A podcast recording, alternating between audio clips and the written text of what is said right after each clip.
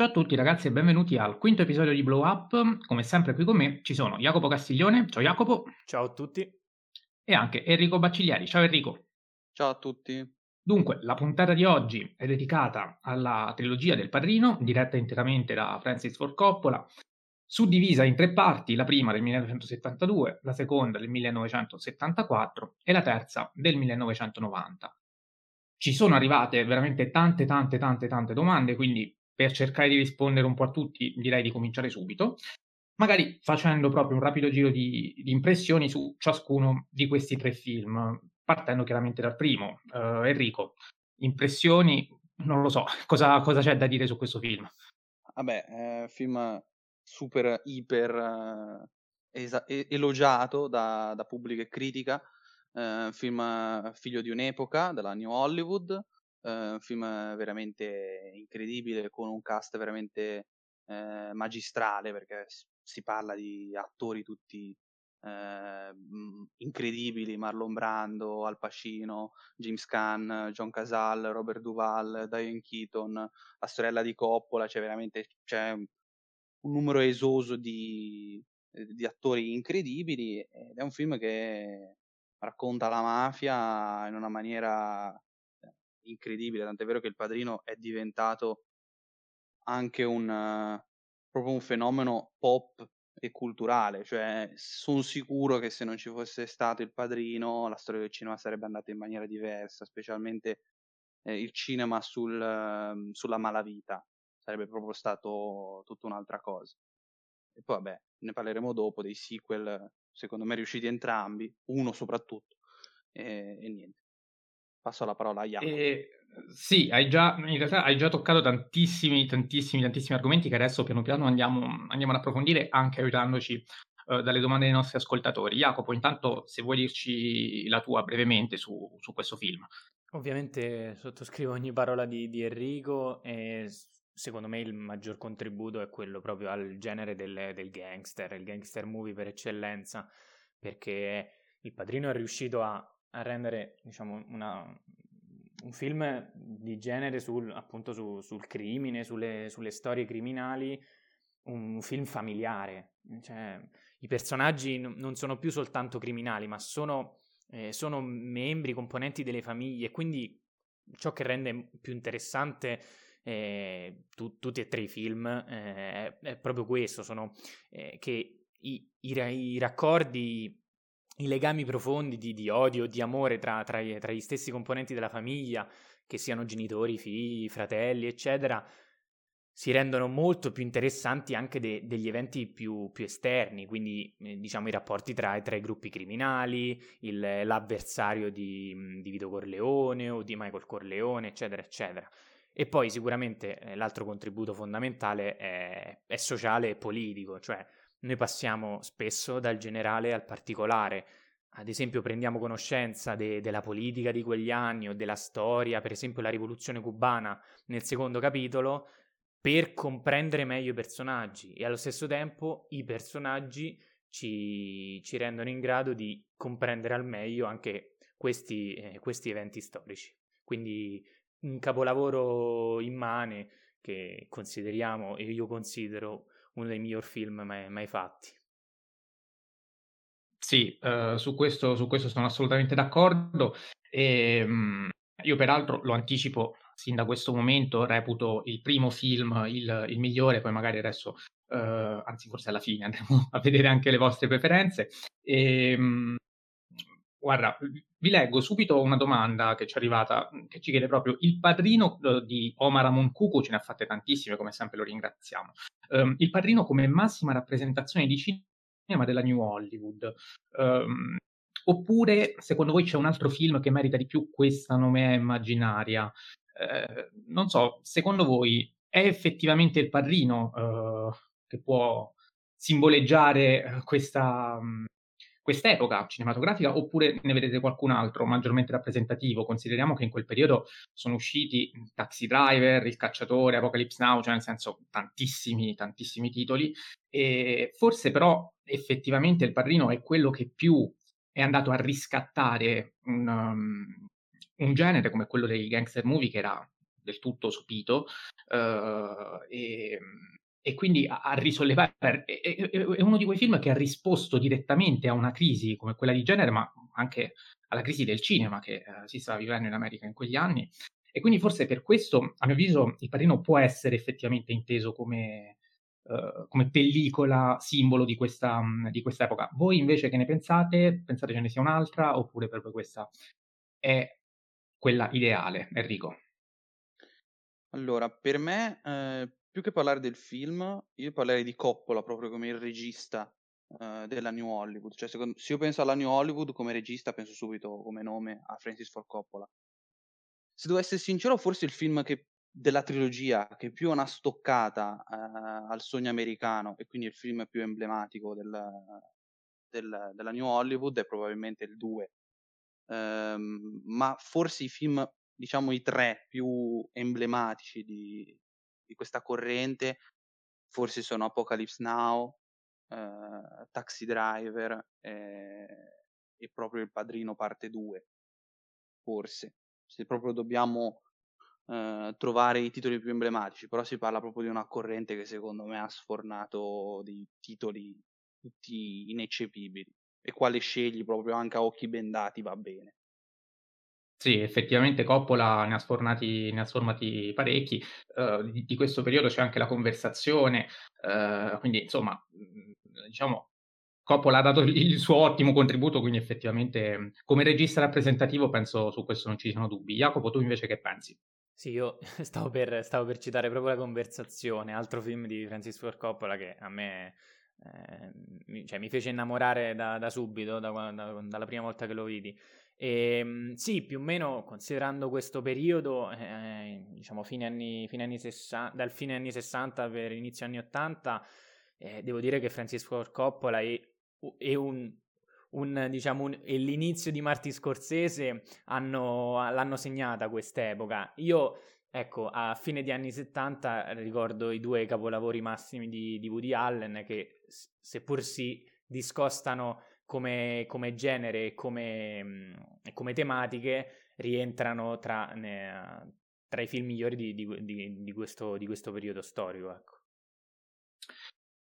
Sì, diciamo, su questo, su questo, anche possiamo essere un po' tutti d'accordo. E, ehm, ci scrive poi, ecco, per, per introdurre il, la seconda parte del Padrino, quindi quella del 1974, um, leggo direttamente uh, un intervento di Cecco Pito che dice: Non so perché, ma trovo che il secondo film della trilogia sia di gran lunga peggiore rispetto al primo. Sono convinto che se avessero sviscerato un po' di più il passato di Don Vito, magari addirittura separando i due filoni narrativi in due film, uh, mi sarebbe piaciuto molto di più.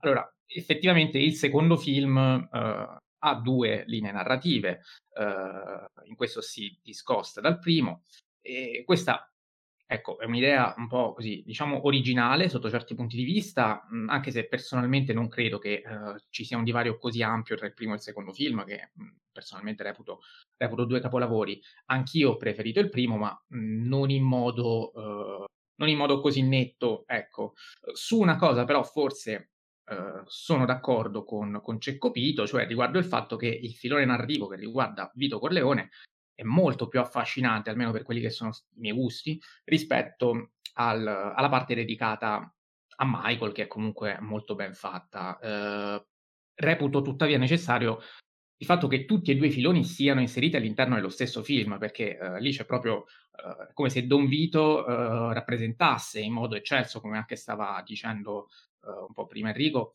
eh, l'American Dream, cioè l'uomo che, l'emigrato, che, l'immigrato anzi che, che, si fa da solo, mette su la famiglia, la famiglia che poi viene, inizia a morire, a morire letteralmente, visto che assistiamo anche a un fraticidio. Eh, Enrico, tu che cosa ne pensi del, del secondo film e cosa pensi riguardo questo, questa opinione ecco, del nostro ascoltatore? Allora, eh, sono in profondo disaccordo sulla questione di dividere le linee narrative eh, proprio perché lo accennavo prima a Jacopo, eh, se vogliamo fare un esempio, perdonatemi, forse anche forzato, eh, hegeliano, cioè se il primo film ha una tesi, cioè l'ascesa di Michael Corleone, con però la decadenza invece di suo padre Vito, il secondo invece è l'esatto contrario, quindi l'antitesi. cioè l'ascesa di Vito, mentre c'è la decadenza di Michael. E c'è una sintesi nel secondo capitolo, cosa che secondo me non c'è nel terzo, ma vabbè, ne parleremo dopo. Eh, nel, mhmm, nel secondo la, la sintesi è proprio il discorso umano, cioè che alla fine, mentre Vito mantiene fino, al, fino alla fine, fino alla morte, in quella splendida scena del primo, cap- del primo capitolo, eh, mantiene l'aspetto umano della famiglia, Michael invece lo perde. E questa è la, la sintesi, secondo me, dei, dei, dei, due film. Guarda caso, c'è anche un discorso sulla droga che Vito si opponeva, mentre invece Michael lascia fare. Insomma, secondo me non... Il Padrino parte 2 deve avere entrambe le linee narrative, se no manca un, un aspetto fondamentale al film, cioè proprio la, il, il, perfetto conseguimento del, del, primo capitolo. Per me sono quasi alla pari, poi per gusti personali dico che preferisco il primo, ma forse perché c'è Marlon Brando, non lo so manco io perché lo preferisco. Probabilmente sì. e, ehm, Jacopo, tu che ne pensi? Io mi trovo ancora una volta d'accordo con Enrico. È impensabile, secondo me, dividere le, le due, le due se- i due- due filoni narrativi, proprio perché tutte le sfide personali e professionali di, di Michael vengono eh, contrapposte alle imprese di suo padre da giovane. E, e quindi eh, il fatto che appunto man mano lui si sia guadagnato il rispetto che poi a, a cui abbiamo assistito ne, nel primo capitolo. Quindi secondo me la, la, bellezza proprio del secondo capitolo intanto è che rimane fedele al primo come, come tematiche, come, come messa in scena eccetera. Poi secondo punto, forse il più importante, è che riesce a stare da solo, riesce a stare in piedi completamente autonom- in, in autonomia. Cioè, per assurdo, se tu vedessi soltanto il secondo capitolo, tu comunque capiresti, forse non al 100%, ma sopra il 90% sicuramente de- della storia, di-, di che cosa parla, di cosa pensano i personaggi, perché agiscono in quel modo, cosa che invece, ripeto, come ha detto Enrico, non si può fare con il terzo. E poi il secondo capitolo, il, cioè la cosa fondamentale è che riesce ad arricchire il primo, cioè, una volta visto il primo film, che è un capolavoro immane, io pensavo fosse impossibile arricchirlo ancora di più, renderlo migliore. Invece il secondo riesce a fare proprio questo. Ah, intanto ad essere eh, in autonomia un grandissimo film, un capolavoro anche, anche, anche questo. In più arricchisce il primo, cosa che per me risultava impossibile. E la doppia na- linea narrativa è, fondamentale in questo. Sì, è fondamentale anche perché effettivamente va a arricchire il primo andando ad approfondire dei personaggi comunque già be- ben caratterizzati. Esatto. Cioè, uh, Michael lo scopriamo forse più nel secondo che nel primo, per quanto già nel primo abbiamo, cogliamo le linee essenziali di quello che sarà il suo personaggio, però nel secondo vengono sviscerate in modo veramente eccezionale. E anche tutto il discorso che si fa nel secondo, nel secondo capitolo sulla, sulla posizione di Michael come uomo di potere, uomo solo, uomo uh, tenebroso, ombroso, uh, cosa poi non ne abbiamo ancora parlato, però in tal senso anche la parte tecnica, estetica, uh, evidenziano, sottolineano, sottolineano, tutto questo. Quindi il Padrino non è soltanto una bella storia, cioè un, un, racconto che intriga, è anche immagine, è anche regia, è anche fotografia, è anche eh, tante cose tecniche che avvalorano tutte queste componenti, mh, mhmm, chiamiamole così, di, di scrittura,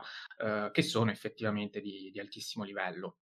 Peraltro il secondo capitolo eh, nasce da un'offerta che, eh, allettante che la Paramount fa a Coppola, visto il successo del primo, un'offerta che eh, non poteva rifiutare, per dirla un po' con, con i toni corleonesi, e, ehm, e, per fortuna che ha accettato perché è uscito fuori uh, questo, questo, capolavoro. Uh, non tutti sono invece della stessa idea per quanto riguarda uh, il terzo film, molto successivo, quindi siamo completamente fuori dalla New Hollywood, 1990. Ehm, un film che non tutti hanno, hanno, apprezzato. Allora, anche qui introduco l'argomento leggendo qualche, qualche contributo che ci è arrivato. Ad esempio, subito Omar ci chiede perché secondo voi il Padrino parte 3 è piaciuto così tanto di meno rispetto agli altri. E a questa domanda rispondono in modo indiretto anche altri due mh, ascoltatori, ad esempio eh, Marco Lantoni scrive Secondo, secondo, me Il Padrino parte terza è un film pessimo, mentre i primi due sono dei capolavori assoluti. La scena iniziale del terzo film rovina lo splendido finale del secondo, poi è sicuramente quello con le interpretazioni meno brillanti. E lo stesso vale per la sceneggiatura. Si vede che Coppola, come per sua stessa ammissione, accettò di farlo solo per le continue pressioni della Paramount e per intascarsi qualche milione, dato che i suoi film degli anni Ottanta furono quasi tutti dei flop al botteghino. Non c'era bisogno di questo film. Anche Cinemart Life dà invece una risposta diversa alla domanda di Omar, a cui ora subito andiamo a rispondere anche noi, cioè il terzo è un gran film definito brutto da troppi solo perché un po' inferiore rispetto ai due capolavori precedenti. E, e, allora, eh, mettiamo un attimo un po' di ordine e, e cominciamo, cioè è vero oppure non è vero che il Padrino parte 3 risente dell'importanza dei suoi due predecessori? Secondo me assolutamente sì. Um, ma è vero o non è vero che Il Padrino parte 3 è un film um, inutile? Uh, voi cosa ne pensate, Enrico? Allora, eh, per me Il Padrino parte 3 eh, poi sarà più severo Jacopo, quindi lascio a lui parlare della, di Sofia Coppola e del personaggio, secondo me, abbastanza mediocre di Mary Corleone. E anche eh, mal interpretato, possiamo dirlo. Infatti, ma ripeto, lascio la parola a Jacopo che so che è agguerrito su quel discorso. E, e, ehm, secondo me il problema grosso del Padrino parte 3 è che ha due metà, cioè e, e, due metà anche a livello numerico. Non parlo del Padrino Coda che non ho visto e non vedo l'ora di acquistare in Blu-ray, aspetto che scenderà di prezzo perché al momento costa ancora eh, prezzo pieno. E, il problema del Padrino eh, parte 3 è che la prima metà a New York, secondo me, è decisamente inferiore anche alla seconda e invece la seconda metà in Sicilia è quasi bella quanto i primi due. Cioè, e quindi c'è un grosso, secondo me, divario tra la prima metà e la seconda. E secondo me nella prima si sente proprio la stanchezza di quella distanza di 16 anni tra il secondo e il terzo capitolo. Cioè, voglio dire, tra il primo e il secondo ci sono stati due anni di differenza.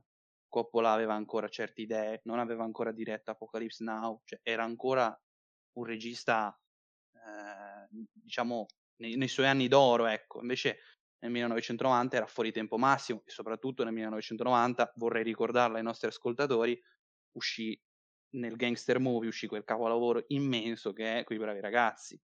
Cioè, questo film, secondo me, di fronte a quei bravi ragazzi, eh, ne esce sconfitto non solo rispetto ai primi due capitoli di, di, questa, di questa comunque grandiosa trilogia, perché comunque è una delle trilogie più belle della storia del cinema. E quindi niente, per me la parte in Sicilia invece quella riprende la tragedia greca, riprende l'aspetto familiare, riprende l'aspetto nostalgico. Secondo me la parte in Sicilia è pienamente riuscita e quindi capisco chi apprezza il film. Sulla prima metà invece mi ritrovo invece d'accordo con quelli che invece disprezzano il film, lo reputano inutile, lo reputano eh, che non serviva, eccetera, eccetera. Peraltro, Quei bravi ragazzi, film che deve tantissimo ai primi due capitoli del Padrino di Coppola, eh, che come dicevo anche in precedenza è stato il film che è riuscito a rispolverare un, un genere in crisi come quello gangster e a dargli veramente nuova linfa. Poi, eh, grazie al Padrino, sono usciti film come Quei bravi ragazzi, come lo stesso C'era una volta in America, eh, riprende, riprende, tantissimo. Uh, dal, dal padrino di Coppola. Uh, Jacopo, scatenati su questo terzo, su questo terzo capitolo. no, no, allora, no, non voglio passare per quello, eh, per quello a cui non è piaciuto il film, nel senso, a me è piaciuto con molte riserve. Eh, ovviamente non è paragonabile ai primi due capolavori. E, allora, partendo un po' da, dalle ovvietà, eh, esce, come avete detto voi, dopo 16 anni, per volere della Paramount, e ci sono alcuni problemi di casting, ora ci arriviamo, eh, alcuni attori eh, non ci sono, altri non dovrebbero esserci e poi ovviamente la sceneggiatura, eh, come, come, ha ben detto Enrico, soprattutto nella prima metà ha, ha grosse, mh, dei grossi problemi. E allora, sicuramente le aspettative, perché dopo 16 anni due capolavori del genere eh, ti lasciano un'eredità eh, impossibile da eguagliare, quindi questo è sicuramente un problema. E l'altro problema che ho citato prima è che eh, il film da solo, senza i primi due, non avrebbe assolutamente nessun senso ed è, sarebbe com- completamente inconcludente, ciò che invece il secondo non è rispetto al primo. Il terzo e il quarto punto sono proprio gli attori e la sceneggiatura. E il problema minore, che io appunto non mi interessa, è Andy Garcia, che a me piace moltissimo come attore, però ad esempio negli Ocean di Soderbergh per me funziona di più. Non so se voi li avete visti, ma um, Lì, sì, confermo. Lì il personaggio secondo me funziona molto di più e qui invece non mi ha entusiasmato, ma non è colpa di Andy Garcia assolutamente. E la colpa forse è del personaggio di, di Mary Corleone, interpretato malamente da Sofia Coppola. Sofia Coppola a me già non, già non piace come dirige, ecco, qui come attrice è peggio secondo me. Mi ha ricordato una certa Corinna Negri, eh, se, se, c'è qualcuno, qualche fan di Boris che ci ascolta capirà e a parte eh, recita male, io non riesco nemmeno a capire cosa ci trova in lei eh, Vincent, appunto il personaggio di Andy Garcia, però qui forse il problema è anche di scrittura. E, ehm, e ricordiamo che appunto al suo posto eh, doveva esserci Winona Ryder, eh, che poi lasciò il set mm, diciamo ehm, il giorno prima o lo stesso giorno de, dell'inizio delle riprese e quindi eh, al suo posto appunto venne presa eh, la coppola che era già lì mh, mm, accanto, accanto, al padre. E il personaggio suo è, è insignificante, non... spoiler ovviamente, quando muore alla fine de- de- della parte 3 io ho anche goduto perché Questo è un po' brutto, però. No, no non è brutto, perché, cioè, sì, ovviamente è un po' macabro, un po' macabra come cosa. Il punto è che gli intenti di, eh, di Ferencis for Coppola non erano quelli.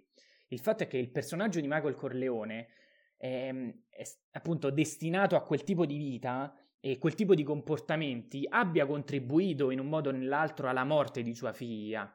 E in questo noi dovevamo essere spettatori, ovvero di un personaggio che pur di salvare la famiglia, pur di combattere i propri avversari politici, e criminali, eccetera, e poi eh, ha dovuto sacrificare molte cose, tra cui la sua stessa famiglia. Mary Corleone muore, ma io, da spettatore, tiro un sospiro di sollievo. Perché? Perché poteva morire qualcun altro a cui, per esempio, ehm, io ero, ero più, più legato. Quindi per me la sceneggiatura in generale sul personaggio di Mary Corleone funziona poco. In più, come detto bene da Enrico, la prima parte più tutto quel teatrino all'interno del Vaticano, il personaggio di Lucchesi che funziona pochissimo rispetto ad esempio a Himar Roth e Sollozzo dei primi due capitoli e tutto questo contribuisce a rendere um, il Padrino parte terza un po' meno, diciamo, meno potente rispetto ai primi due capitoli. Ecco. Che sia meno potente, penso questo sia, sia evidente, lo sappiano tutti, Coppola compreso. Uh, io però non sono così disfattista rispetto a questo terzo capitolo che uh, se facciamo lo sforzo di astrarlo dai primi due capolavori e lo prendiamo come un film che magari, non so, esce oggi in sala, secondo me non, uh, non sarebbe tanto male. anzi, è, è, comunque un buon film.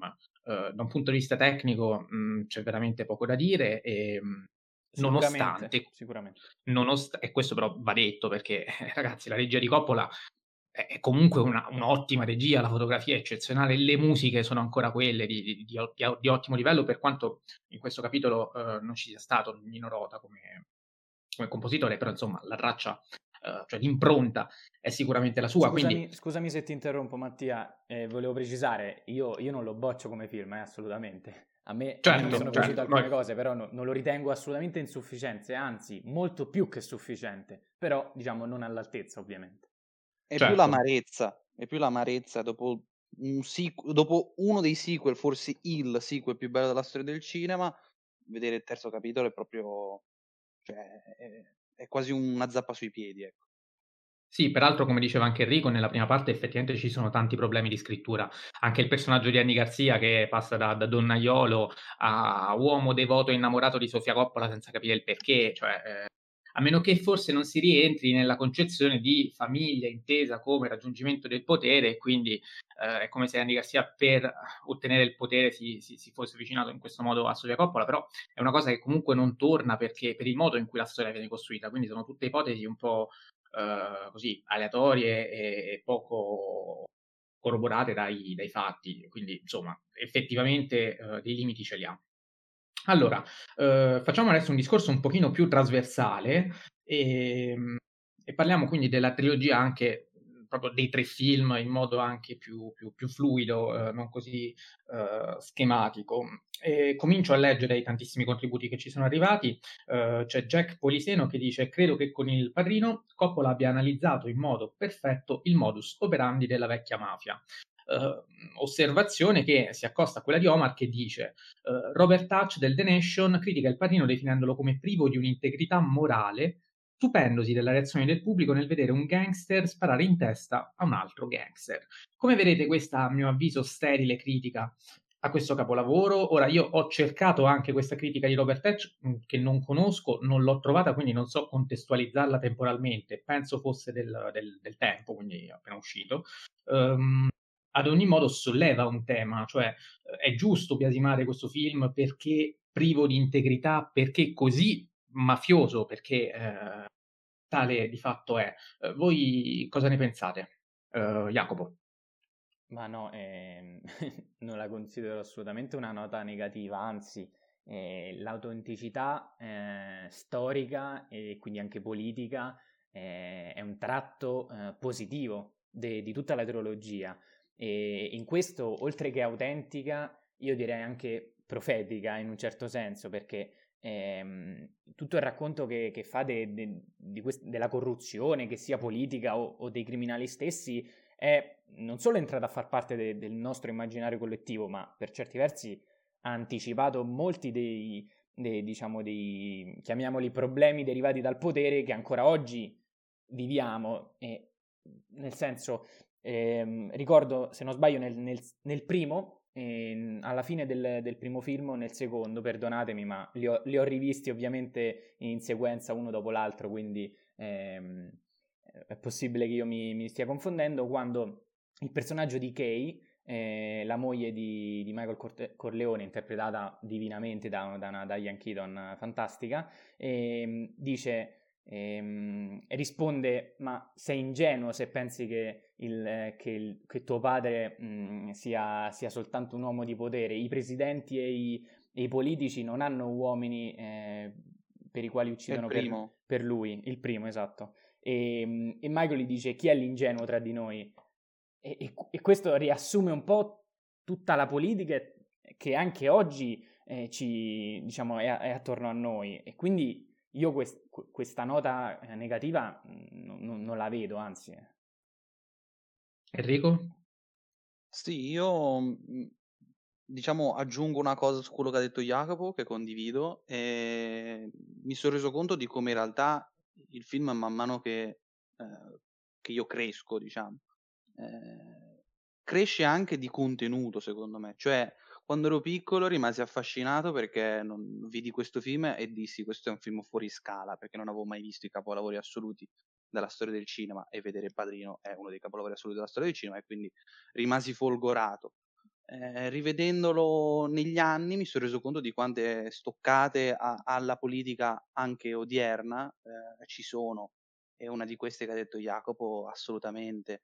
Infatti diciamo che se c'è una cosa che salvo, soprattutto nel terzo capitolo, è proprio il fatto che ti mantiene un'integrità eh, politica non da poco. Cioè gli scandali della Chiesa mi sono piaciuti per quanto secondo me non sono sviscerati a dovere. Eh, ci sono eh, c'è anche sempre a proposito di Kay e Michael la cosa che ho apprezzato di più del film è forse il rapporto tra i due che si è eh, che si evolve e il fatto che comunque Michael continua a mentirle perché è palese che sia ancora innamorato in realtà di Apollonia e non di Kay. Quindi insomma, a me personalmente, man mano che lo vedo ogni volta, mi colpisce sempre di più a livello contenutistico. Chiaramente contestualizzata per l'epoca questa critica poteva avere senso, d'altro canto fu, fu una rivoluzione vera e propria nel cinema e si sa che le, le rivoluzioni nell'arte non sempre vengono accettate da tutti.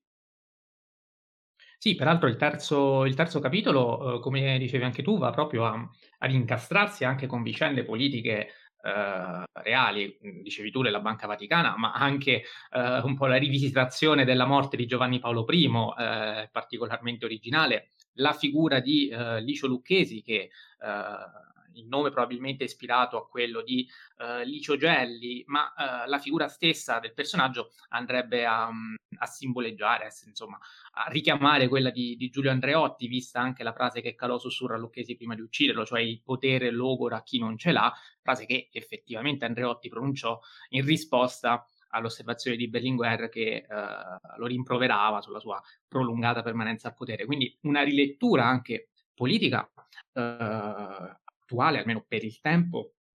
Uh, ecco, questo forse è anche uno dei meriti del Parrino parte terza, lo fa in modo, come diceva forse Enrico, anche non del tutto convincente, però è, è comunque un, un, elemento, un, elemento, positivo. Uh, vi leggo invece adesso una, una, un'osservazione di Francesco De Gioia che dice niente da dire sulla trilogia del Padrino se non che è la miglior trilogia della storia del cinema. Uh, a questa osservazione si agganciano uh, domande di Omar um, su quale secondo noi sia la miglior trilogia della storia del cinema uh, e quale effettivamente, secondo noi, sia il miglior film gangster della storia del cinema. Uh, cominciamo con Enrico. Mamma mia, queste domande assolutistiche mi fanno sempre. Vabbè, ma anche paura. impressioni, cioè il tuo eh... preferito, se ti piace di più. Non lo so, siccome, vabbè, dico c'era una volta in America, però nel senso potrei cambiare opinione domani, cioè nella mia top 10 assoluta per quello che vale, perché la, tanto la cambierei ogni giorno. Eh, ci sono sia il padrino che parte 1, eh, sia c'era una volta in America. Quindi, onestamente, il migliore non lo so. Eh, forse c'era una volta in America, forse. E, ehm, e poi invece per quanto riguarda la miglior trilogia, sì, forse questa è la migliore in assoluto, assieme a, ne dico un'altra, quella originale di Star Wars e guarda caso entrambe hanno il secondo capitolo che è quasi riuscito, nel caso di Star Wars è più riuscito, in questo caso è quasi riuscito come il primo ed era un lavoro titanico da fare. Jacopo? Eh, sì, come trilogia forse il padrino supera qualsiasi altra forma d'arte, ecco. E, ehm, siccome Enrico ha citato, ha citato Star Wars, allora io eh, cito eh, eh, Il Signore degli Anelli, in modo tale che ci equipariamo. Eh, ovviamente quella, quella, è un'altra trilogia grandiosa, eh, forse l'unica in cui ehm, tutti e tre i film, ehm, diciamo, riescono ad essere ehm, grandiosi allo stesso livello. Eh, poi a qualcuno può piacere più il primo, più il secondo, quello è sempre un discorso, un discorso molto, molto personale. E comunque sì, direi il padrino probabilmente la miglior trilogia di sempre.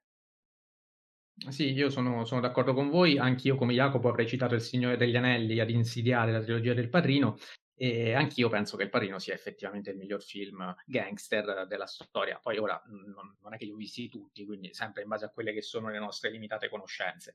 E ah, giusto. C'era scusami. una volta... Sì, scusami, vai. Quei bravi ragazzi ovviamente non ho detto, ma uno dei, dei miei film gangster eh, preferiti è sicuramente Quei bravi ragazzi, C'era una volta in America. Guarda, e ti metto anche The Irishman così chi non l'ha visto lo va a recuperare. Vabbè, allora diciamo anche Casino, dai, già Ma diciamoli siamo. tutti. Va bene. Ehm, allora, eh, ci è arrivata invece um, un'altra domanda sempre di, di Omar ehm, che ci chiede: Il padrino è la miglior composizione del maestro Nino Rota oppure non è mai riuscito a superare la collaborazione con Fellini? Uh, parliamo un po' della colonna sonora di questa, di questa trilogia. Uh, ne avete un'altra preferita di Nino Rota? Non so, ditemi un po' la vostra a riguardo. Enrico. Per me è una bella gara tra Marcord e il padrino, però forse Marcord un, una spanna sopra forse. E Jacopo? Ecco, eh, giustamente hanno, han, qualcuno ha citato finalmente la colonna sonora di, di Nino Rota. E sì, nel Padrino fa un, un lavoro immane, però da, da, fanatico ossessivo di Federico Fellini, quale sono, ti dico che sicuramente il rapporto con Fellini è stato è stato, diciamo, eh, più riuscito da, da, dal mio punto di vista personale. Eh, 8 e mezzo, la dolce vita, Amarcord, ragazzi, di che, di che stiamo parlando? Assolutamente. E, peraltro, uh, Nino Rota ha fatto anche diverse collaborazioni con Visconti e anche lì assolutamente niente male. Ecco. Quindi uh, bisogna, bisogna, ricordarlo, però effettivamente nel Padrino forse è la più, la più iconica, ecco, definiamola così. Eh, eh quella che... di Amarcord, sì, sono le due più è più rimasta forse nell'immaginario anche collettivo. Uh, forse, ecco, il Padrino ancora più di Amarcord, mm, mi permetterà Enrico, cioè nel senso a livello di, di, massa, di conoscenza eh, della, della, sigla. Eh sì, ecco. Perché Amarcord è poco conosciuto dalla massa, però in realtà anche Amarcord, non sottovalutiamolo, c'è, c'è gente che riesce a riconoscere Amarcord anche solo dalla colonna sonora, quindi comunque certo. non è poco. E soprattutto la colonna sonora alla rota, non, diciamo in quel senso, è più inteso la collaborazione con Fellini, che la bellissima e iconica colonna sonora di, del Padrino. Ecco. Perfetto. E, ehm, ancora Omar, mettiamo a confronto due maestri della fotografia, mio personale ambito preferito. Chi, ovviamente con le dovute differenze stilistiche e filmiche, eh, ha dato un contributo maggiore a Francis Ford Coppola tra Gordon Willis con la trilogia del Padrino e Vittorio Storaro con, Apocali- con Apocalypse Now. Uh, ovviamente precisa, tengo a precisare che ritengo entrambi maestri assoluti. Uh, questa domanda vuole essere soltanto un gioco, uh, uno Storaro versus Willis, senza togliere nulla a nessuno dei due. Eh, effettivamente sono due maestri assoluti, l'ha già detto lui. Io personalmente preferisco la fotografia di Storaro in Apocalypse Now, ma per un semplice gusto personale. forse proprio perché a livello di sceneggiatura preferisco il padrino e quindi è come se la fotografia di Apocalypse Now, non so, fosse una componente predominante rispetto a quelli che sono i miei gusti. Uh, nel Padrino preferisco la sceneggiatura rispetto alla fotografia, in Apocalypse Now è un po' il contrario, ma uh, stiamo parlando comunque di fotografie che per certi versi uh, sono diverse, però alcune, alcune um, similitudini possiamo anche provare a farle, sono due fotografie ambrate sotto certi punti di vista, sfruttano il giallo in modo, in modo diverso, ma, ma, lo fanno anche in modo comunque eccelso. Enrico, tu che ne pensi? Allora, sono d'accordo sul discorso della colorimetria. Eh, entrambi utilizzano molto il colore giallo, ambra, quella roba lì. Però hanno due grosse differenze sul discorso luce. Cioè, Gordon Willis è, viene soprannominato, se non erro, Prince of Darkness. E guarda caso il padrino costruito attorno all'oscurità, mentre invece Vittorio Storaro è conosciuto per l'uso della luce, che la luce diventa un personaggio. Pensiamo all'ultimo film di Woody Allen, non Rifkin's Festival, che purtroppo non è uscito in sala, ma penso a una giornata di pioggia a New York, lì la luce è un personaggio, come è un personaggio in Apocalypse Now. Quindi hanno due modi di fotografare incredibili. Io sono di parte perché Vittorio Storaro è il mio DOP preferito e io sogno di diventare un DOP. Infatti spero che con gli studi di, di diventarlo. Però eh, è un siccome è un gioco, io dico il mio preferito e quindi gioco facile ed è Peter Storar. Ovviamente sul mio preferito c'è John Alcott che deve vincere per forza. Ricordiamo anche Roger Dickens come direttore della fotografia assolutamente intoccabili, giusto ora così che ci siamo. E, ehm, Beh, peraltro... Allora, dai. Sì, sì, cioè, ma mettiamone tutti. e, ehm, volevo dire anche una cosa riguardo, uh, diceva giustamente Enrico, uh, l'utilizzo dell'ombra nel padrino e l'importanza semantica che ha l'ombra, cioè l'ombra nel padrino non è perché è bella, cioè, o almeno non solo perché è bella, cioè ha anche uno specifico valore semantico che sta appunto ad indicare uh, l'oscurità del potere, l'oscurità dei personaggi, quindi uh, da questo punto di vista eh, assume un'importanza sicuramente, sicuramente maggiore. E aggiungo, ho visto di recente di Vittorio Storaro uh, Caffè Society, film che non mi è piaciuto, di Woody Allen, però anche lì la fotografia non l'ho apprezzata personalmente, però è, è, è veramente un, una protagonista del del film. Jacopo, tu che ne pensi? Guarda, eh, siccome avete fatto pendere l'ago della bilancia su Storaro, che io ammiro, uno dei migliori eh, direttori della fotografia di sempre, eh, dico che così, che Gordon Williams, eh, Gordon Willis, scusate, ehm, sia superiore nel lavoro, forse il mio preferito di, di Woody Allen, ovvero Manhattan. Eh, per me ha fatto un, un, lavoro, un lavoro, incredibile. Poi ovviamente eh, eh, Vittorio Storaro, ricordiamo i lavori con Bertolucci, c'è l'ultimo tango a Parigi, c'è il conformista, quindi stiamo parlando di due dei, dei migliori direttori della fotografia di sempre, quindi eh, no, non facciamo paragoni, ecco, però sì, sicuramente la fotografia è un altro punto a favore de, del padrino. Raffaele00 ci dice Apocalypse Now è il miglior film uh, di Coppola e forse anche in generale, 2001 permettendo, ovviamente lo ringrazio per aver messo 2001 prima di Apocalypse Now eh, e ci dice quindi su uh, la sua, su quello che è il suo film preferito di Coppola e proprio Omar poi invece ci chiede secondo noi qual è il miglior film di Coppola personalmente e oggettivamente, ammesso che sia possibile, astrarre dal nostro gusto personale. E io anche qui la prendo come un gioco, ovviamente, e, e dico che Il Padrino è il mio film preferito dal punto di, dal punto di vista personale. Dal punto di vista oggettivo, uh, mi viene da dire Apocalypse Now perché so essere uh, un capolavoro che però non ho mai apprezzato fino in fondo per qualche riserva sulla sceneggiatura. Uh, Enrico, le tue preferenze su Coppola? Allora, Premesso che trovare l'oggettività in Coppola non è semplice, eh, direi che oggettivamente forse il Padrino parte 2, mi azzardo a dire, perché addirittura come dicevo prima, eh, il Padrino parte 2 è veramente un esempio di come si fa un sequel coi fiocchi, perché come dicevo prima, L'impero colpisce ancora è più bello di Guerre Stellari per me, o Una nuova speranza, come volete chiamarlo. Però secondo me il punto di partenza lì era un pochino più basso rispetto al Padrino Parte 1. Invece il Padrino Parte 1 era un punto di, di partenza gigante e col Padrino Parte 2 è riuscito a fare un lavoro alla pari, secondo me. Quindi eh, forse oggettivamente anche solo per la capacità con cui ha saputo fare un sequel, secondo me il Padrino Parte 2, cioè capacità così le ho viste solo in James Cameron, che è un altro maestro, quindi eh, invece soggettivamente, boh, non so se o il padrino o Apocalypse Now, non, lo so, forse il padrino, sì, direi il padrino. Jacopo. Eh, ma allora, oggettivamente, se, se, se, è possibile fare una, un'analisi del genere, direi, direi il padrino. Eh, parte 1 e parte 2 insieme, ecco. Eh, però il mio film preferito di Coppola rimane La conversazione.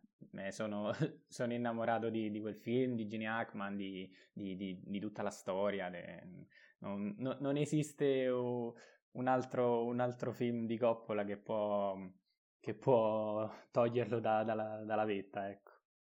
La conversazione che peraltro si rifà tantissimo a Blow Up, da cui prendiamo anche il nome, quindi siamo proprio bravissimo, di parte. Bravissimo. Lo diciamo. Capolavoro, capolavoro, uno dei tanti di Michelangelo Antonio. Eh beh, prima o poi ci soffermiamo anche su di lui. Eh, eh... No, che sennò ci sto a parlare per un mese. Di, di Va bene. Ehm, allora, altre domande. Ehm, stando, questa, questa, è veramente interessante. Eh, la giro veramente curiosissima. Stando a dichiarazioni dell'epoca, Orson Welles, sempre di Omar, eh, se, non, se, non, dico chi è che l'ha scritta, è stato lui. Stando a dichiarazioni dell'epoca, Orson Welles avrebbe voluto interpretare Don Vito, ma per sua sfortuna il ruolo era già promesso a Marlon Brando. Per nostra fortuna. Eh, senza discutere della veridicità di questa leggenda, come lo avreste visto Welles nell'interpretare un leggendario personaggio come quello di Don Vito? E qui io ti direi bene, ma non bene come Marlon Brando, perché ormai è entrato così tanto nell'immaginario perlomeno mio, cioè se, se, voi mi dite il padrino penso alla locandina del primo film con Marlon Brando davanti, quindi alla prima scena in cui c'è proprio il volto di Marlon Brando e, e quindi l'iconicità di Marlon Brando eh, è tale da eh, rendere difficile eh, qualsiasi altro qualsiasi altro volto, immaginare qualsiasi altro volto al posto suo. Uh, voi che ne pensate di questo Wells nei panni di Don Vito Corleone? Enrico. Vabbè, che Wells sia bravo a recitare mi pare di dire una cosa ovvia, cioè mi pare di dire che l'acqua è bagnata. Quindi, eh, però c'è da dire che anche Marlon Brando è bravino a recitare. Bravino. E, e come dicevi tu, l'iconicità eh, fa tutto, cioè quelle mascelle, quel coso, cioè, mi dispiace, ma forse magari sarebbe stato anche più bravo, ma non lo so, coi sei, ma non, non sono bravo io. Jacopo, tu che ne pensi? Eh, è vero è che il ruolo del, de, proprio del padrino, del Godfather, eh, non è, eh, diciamo, volto a una singola persona, no? Perché è, è come se fosse un, un, ruolo di prestigio. Fatto sta però che quando uno pensa al padrino, si pensa soltanto a Marlon Brando, quindi non, questa, questa, è la mia risposta. Ecco. Anche più di Al Pacino, se mi permette. Esatto, cioè, anche più di Al Pacino. Che non è poco. E, e questo mi fa piacere perché evidentemente non sono l'unico. Proprio a proposito di Al Pacino, nei panni di Michael Corleone, eh, chiedono un confronto con Tony Montana di Scarface, cioè eh, date le dovute distanze di tono e la performance del film, eh, quale personaggio, anche qui Scarface, eh, se vogliamo un altro gangster movie che non abbiamo nominato, anche se è un po' diverso, un bel po' diverso, però insomma, quale personaggio a livello di scrittura vi, vi attira di più e quale interpretazione di Al Pacino reputate migliore tra Michael Corleone e Tony Montana? Eh, sì, Jacopo, dai, cambiamo.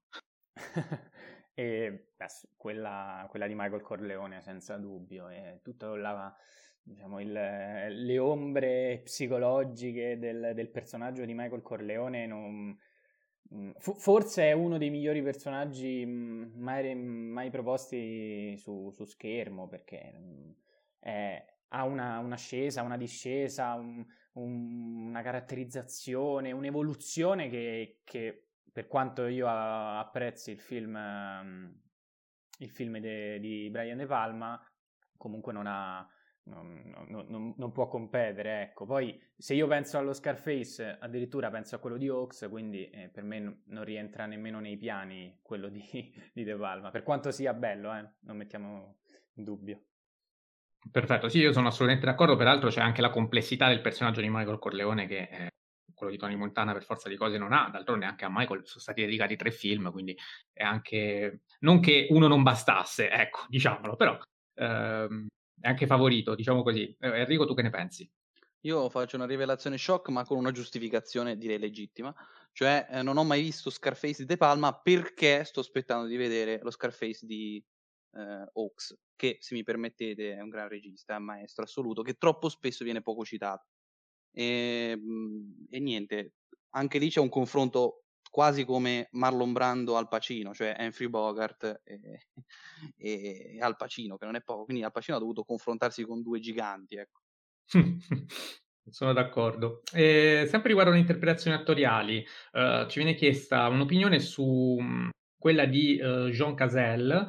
Uh, qual è in generale la sua migliore interpretazione, se è quella uh, nel, nel, Padrino. Peraltro John Cazelle ha uh, partecipato come attore soltanto a cinque film, tutti e cinque candidati a miglior film uh, per, per, gli Oscar. Quindi Il Padrino parte 1, Il Padrino parte 2, La conversazione di Coppola che abbiamo già nominato, e poi anche Quel pomeriggio di un giorno da cani di Sidney Lumet e Il cacciatore di Michael Cimino. qual è secondo voi il vostro miglior John Cazelle, Enrico? Eh, premesso che no, di questi 5 ne ho visti 3, dico quel pomeriggio di un giorno da cane. Jacopo? Ah, premesso che, eh, siccome l'altra volta mi hai, mi hai bacchettato su, su Ane, che ora ti dico che è Casale, non Caselle, e, ehm, il miglior film secondo me è sul Padrino parte 2, il rapporto eh, fratello-fratello tra Michael Corleone e Fredo è qualcosa di, di, di, emblematico e il suo personaggio per me funziona, funziona più lì. No, nonostante io il cacciatore non l'abbia, non l'abbia ancora visto, quindi eh, su questo eh, magari ne, ci ripenserò. Ecco. Ne riparleremo in una puntata, l'abbiamo già in programma. Quindi.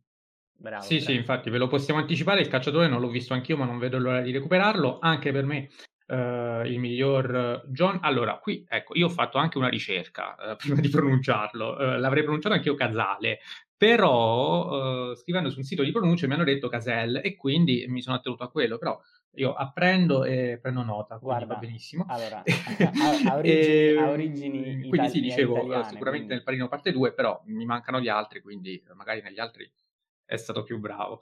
E, ehm, Un'altra domanda, questa anche originale e interessante, eh, il film, penso si riferisca al primo, eh, lo si può anche leggere in chiave Hitchcockiana, nel modo in cui Coppola gestisce la tensione, stemperandola talvolta con trovate simpatiche. Si pensi alla scena dell'ospedale, cioè quella lì effettivamente eh, mette una tensione incredibile anche con quel montaggio, stanze vuote, e poi alla fine arriva l'uomo con, con i fiori in mano che non ha neanche la pistola, che deve fingersi gangster.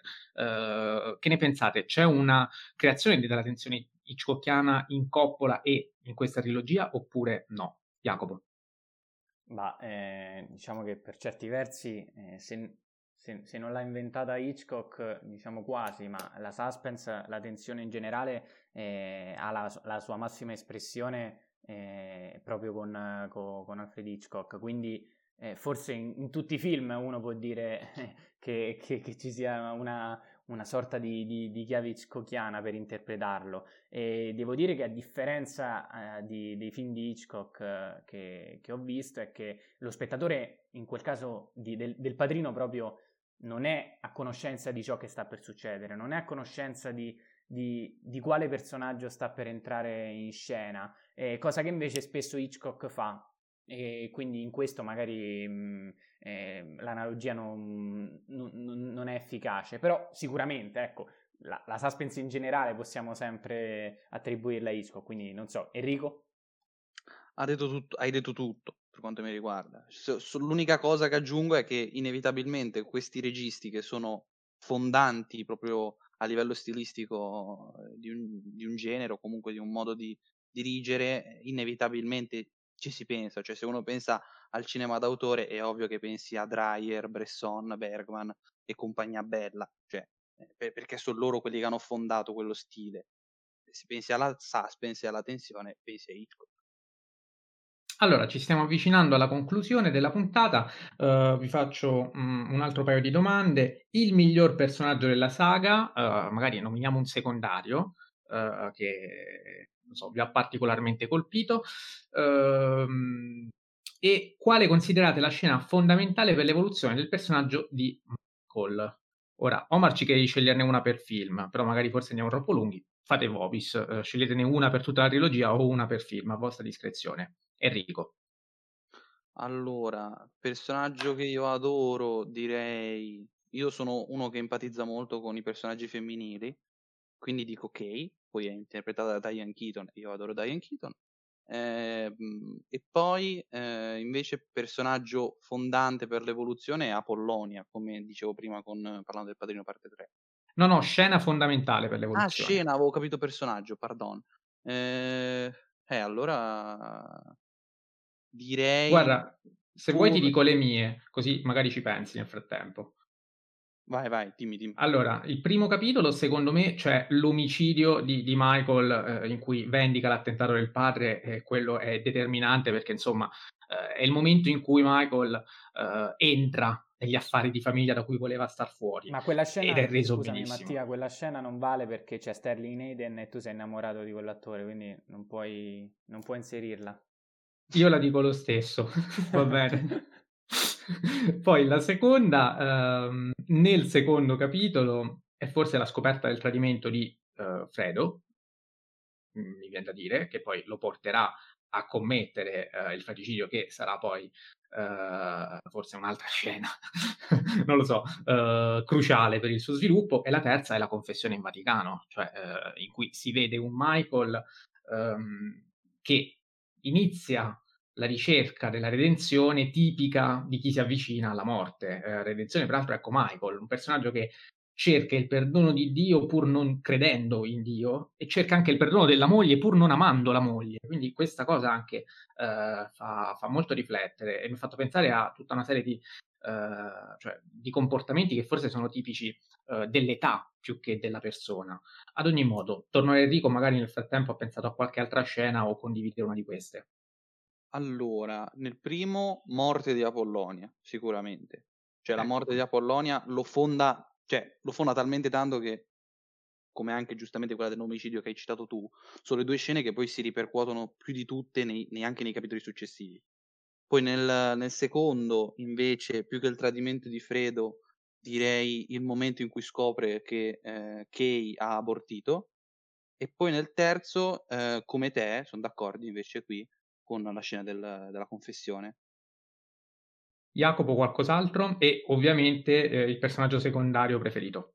Allora, mi trovate d'accordo sul, sulla parte 3, eh, quella confessione eh, dice tutto del suo personaggio, della sua decadenza, anche fisica, eh, quindi sicuramente quello è. E, nei primi due, eh, il primo probabilmente la, la testa del cavallo, mi è rimasta impressa sicuramente. Nel secondo, nel secondo, nella seconda parte invece il finale, ehm, quando sono a cena e, e aspettano, il, um, aspettano appunto Vito Corleone che poi non appare mai ovviamente e quindi il finale secondo me del Padrino parte 2 è, è, forse la mia scena preferita di tutta la trilogia e um, come personaggio lo ripeto Fredo secondo me è fondamentale per, il, per l'evoluzione di, di, Michael Corleone e, e il suo personaggio che, che, poi si avvicina anche ai suoi figli eh, prima, di, prima, di, morire. Eh, per me ri, rimane forse quello a cui sono più legato a parte i, i protagonisti.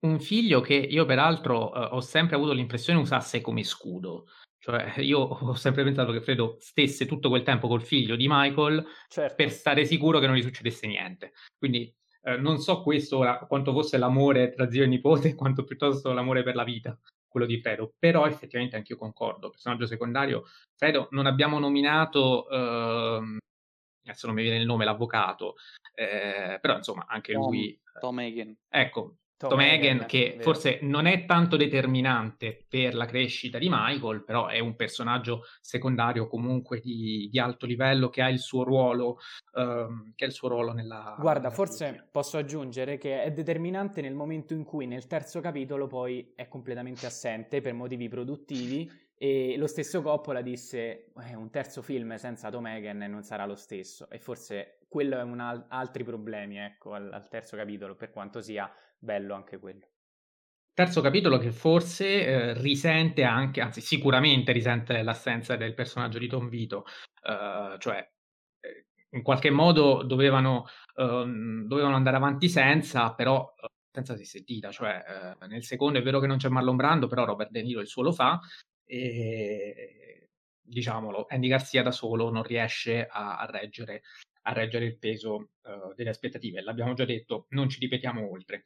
Um, allora, chiudiamo con degli ultimi interventi. Uh, Federico Imola ci dice che um, amava questa trilogia, nell'ultimo anno l'ha rivalutata ancora di più, molto intelligente e profonda, 10 su 10, uh, e su questo penso che siamo un po' tutti d'accordo. Ci scrive anche Progetto Caos, dice assurdo che gli ultimi film non siano ancora arrivati in Italia, io boh. Io non lo so, cioè nel senso ho controllato, in realtà mi risultano essere stati distribuiti in Italia. Non so se voi avete notizie riguardo qualche problema di distribuzione rispetto agli ultimi. Io so che se non sbaglio c'è un film tipo del 2018 che non è mai uscito in Italia da noi, però non, non vorrei sbagliarmi. Io purtroppo di Coppola ammetto che ho visto solo eh, i classiconi e neanche tutti, tra l'altro. Va bene, quindi ripeto, ho fatto una breve ricerca e su questa cosa non, non ho trovato molto riscontro, però insomma ci è stata riferita e quindi mi è sembrato giusto riportarla. E chiudiamo con S.K che scrive: eh, Voglio rivedere il secondo e vedere il terzo, ma il primo è tra i miei film preferiti di sempre. E quindi domanda di rito. Ho fatto anche un sondaggio, vi chiedo adesso qual è dei vostri tre il preferito, anche se un po' l'abbiamo già detto, nel senso che Enrico ha detto che è il primo, io ho detto che è il primo, Jacopo non ce l'ha ancora detto, il nostro pubblico preferisce il primo eh, con 66 voti, il secondo ne ha presi soltanto 24, il terzo soltanto 3. Jacopo, il tuo preferito? Il primo. Anche tu, perfetto. Quindi siamo tutti sulla stessa linea. Anche se però Enrico ci ha detto che il secondo potrebbe essere quello oggettivamente migliore, se non sbaglio, giusto? Sì, Mereghetti. Qui perdonatemi se cito uno dei miei critici preferiti. Mereghetti dà 3 stelle e mezzo su 4 al primo e 4 su 4 al secondo e soltanto 2 e mezzo al terzo. Quindi ti senti d'accordo con lui?